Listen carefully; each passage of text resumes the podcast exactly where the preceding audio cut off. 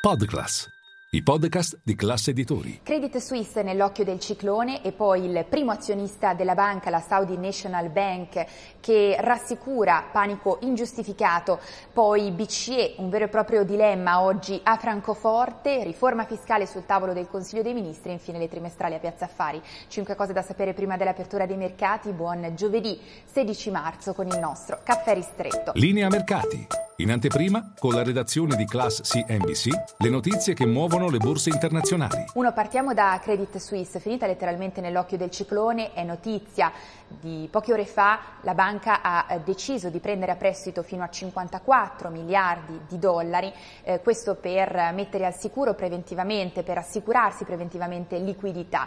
Questo dopo le rassicurazioni arrivate nella serata di ieri dalle autorità svizzere, dai regolatori pronti a scendere in campo, a fornire liquidità alla banca, ma che hanno anche specificato come Credit Suisse rispetti i requisiti patrimoniali e di liquidità propri delle banche eh, rilevanti a livello eh, sistemico. In questo caso si tratta però, eh, per quanto riguarda Credit Suisse, della prima banca a eh, ricorrere ad una linea di salvataggio d'emergenza dalla crisi finanziaria del 2008. E poi eh, due, oggi il titolo riparte da un meno 24%, peggior seduta di sempre, ha toccato toccato nuovi minimi storici, volano i eh, CDS, i credit default swap, così come sono volati anche i rendimenti dei bond eh, di eh, Credit Suisse, sono arrivati a rendere il 37%. Arrivano però le rassicurazioni del primo azionista di Credit Suisse, la Saudi National Bank. Il presidente di fatto aveva innescato lui il panico sui mercati ieri mattina dicendo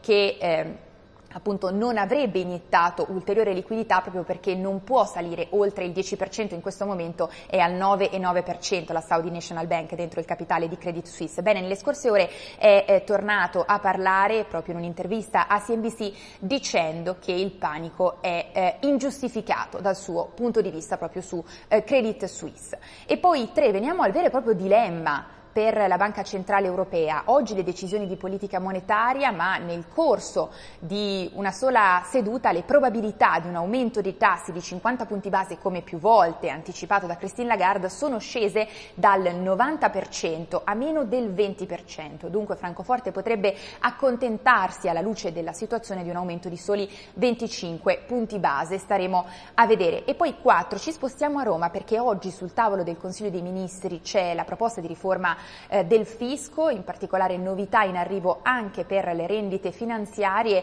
e eh, in primis la compensazione, la possibilità di compensare le minusvalenze con le plusvalenze, staremo a vedere. E poi 5 concludiamo con la stagione delle trimestrali che prosegue a Piazza Affari, in arrivo oggi i conti di Snam, Enel, A2A e WeBuild. E tutti vi aspetto in diretta a Caffè Affari con tutte le notizie.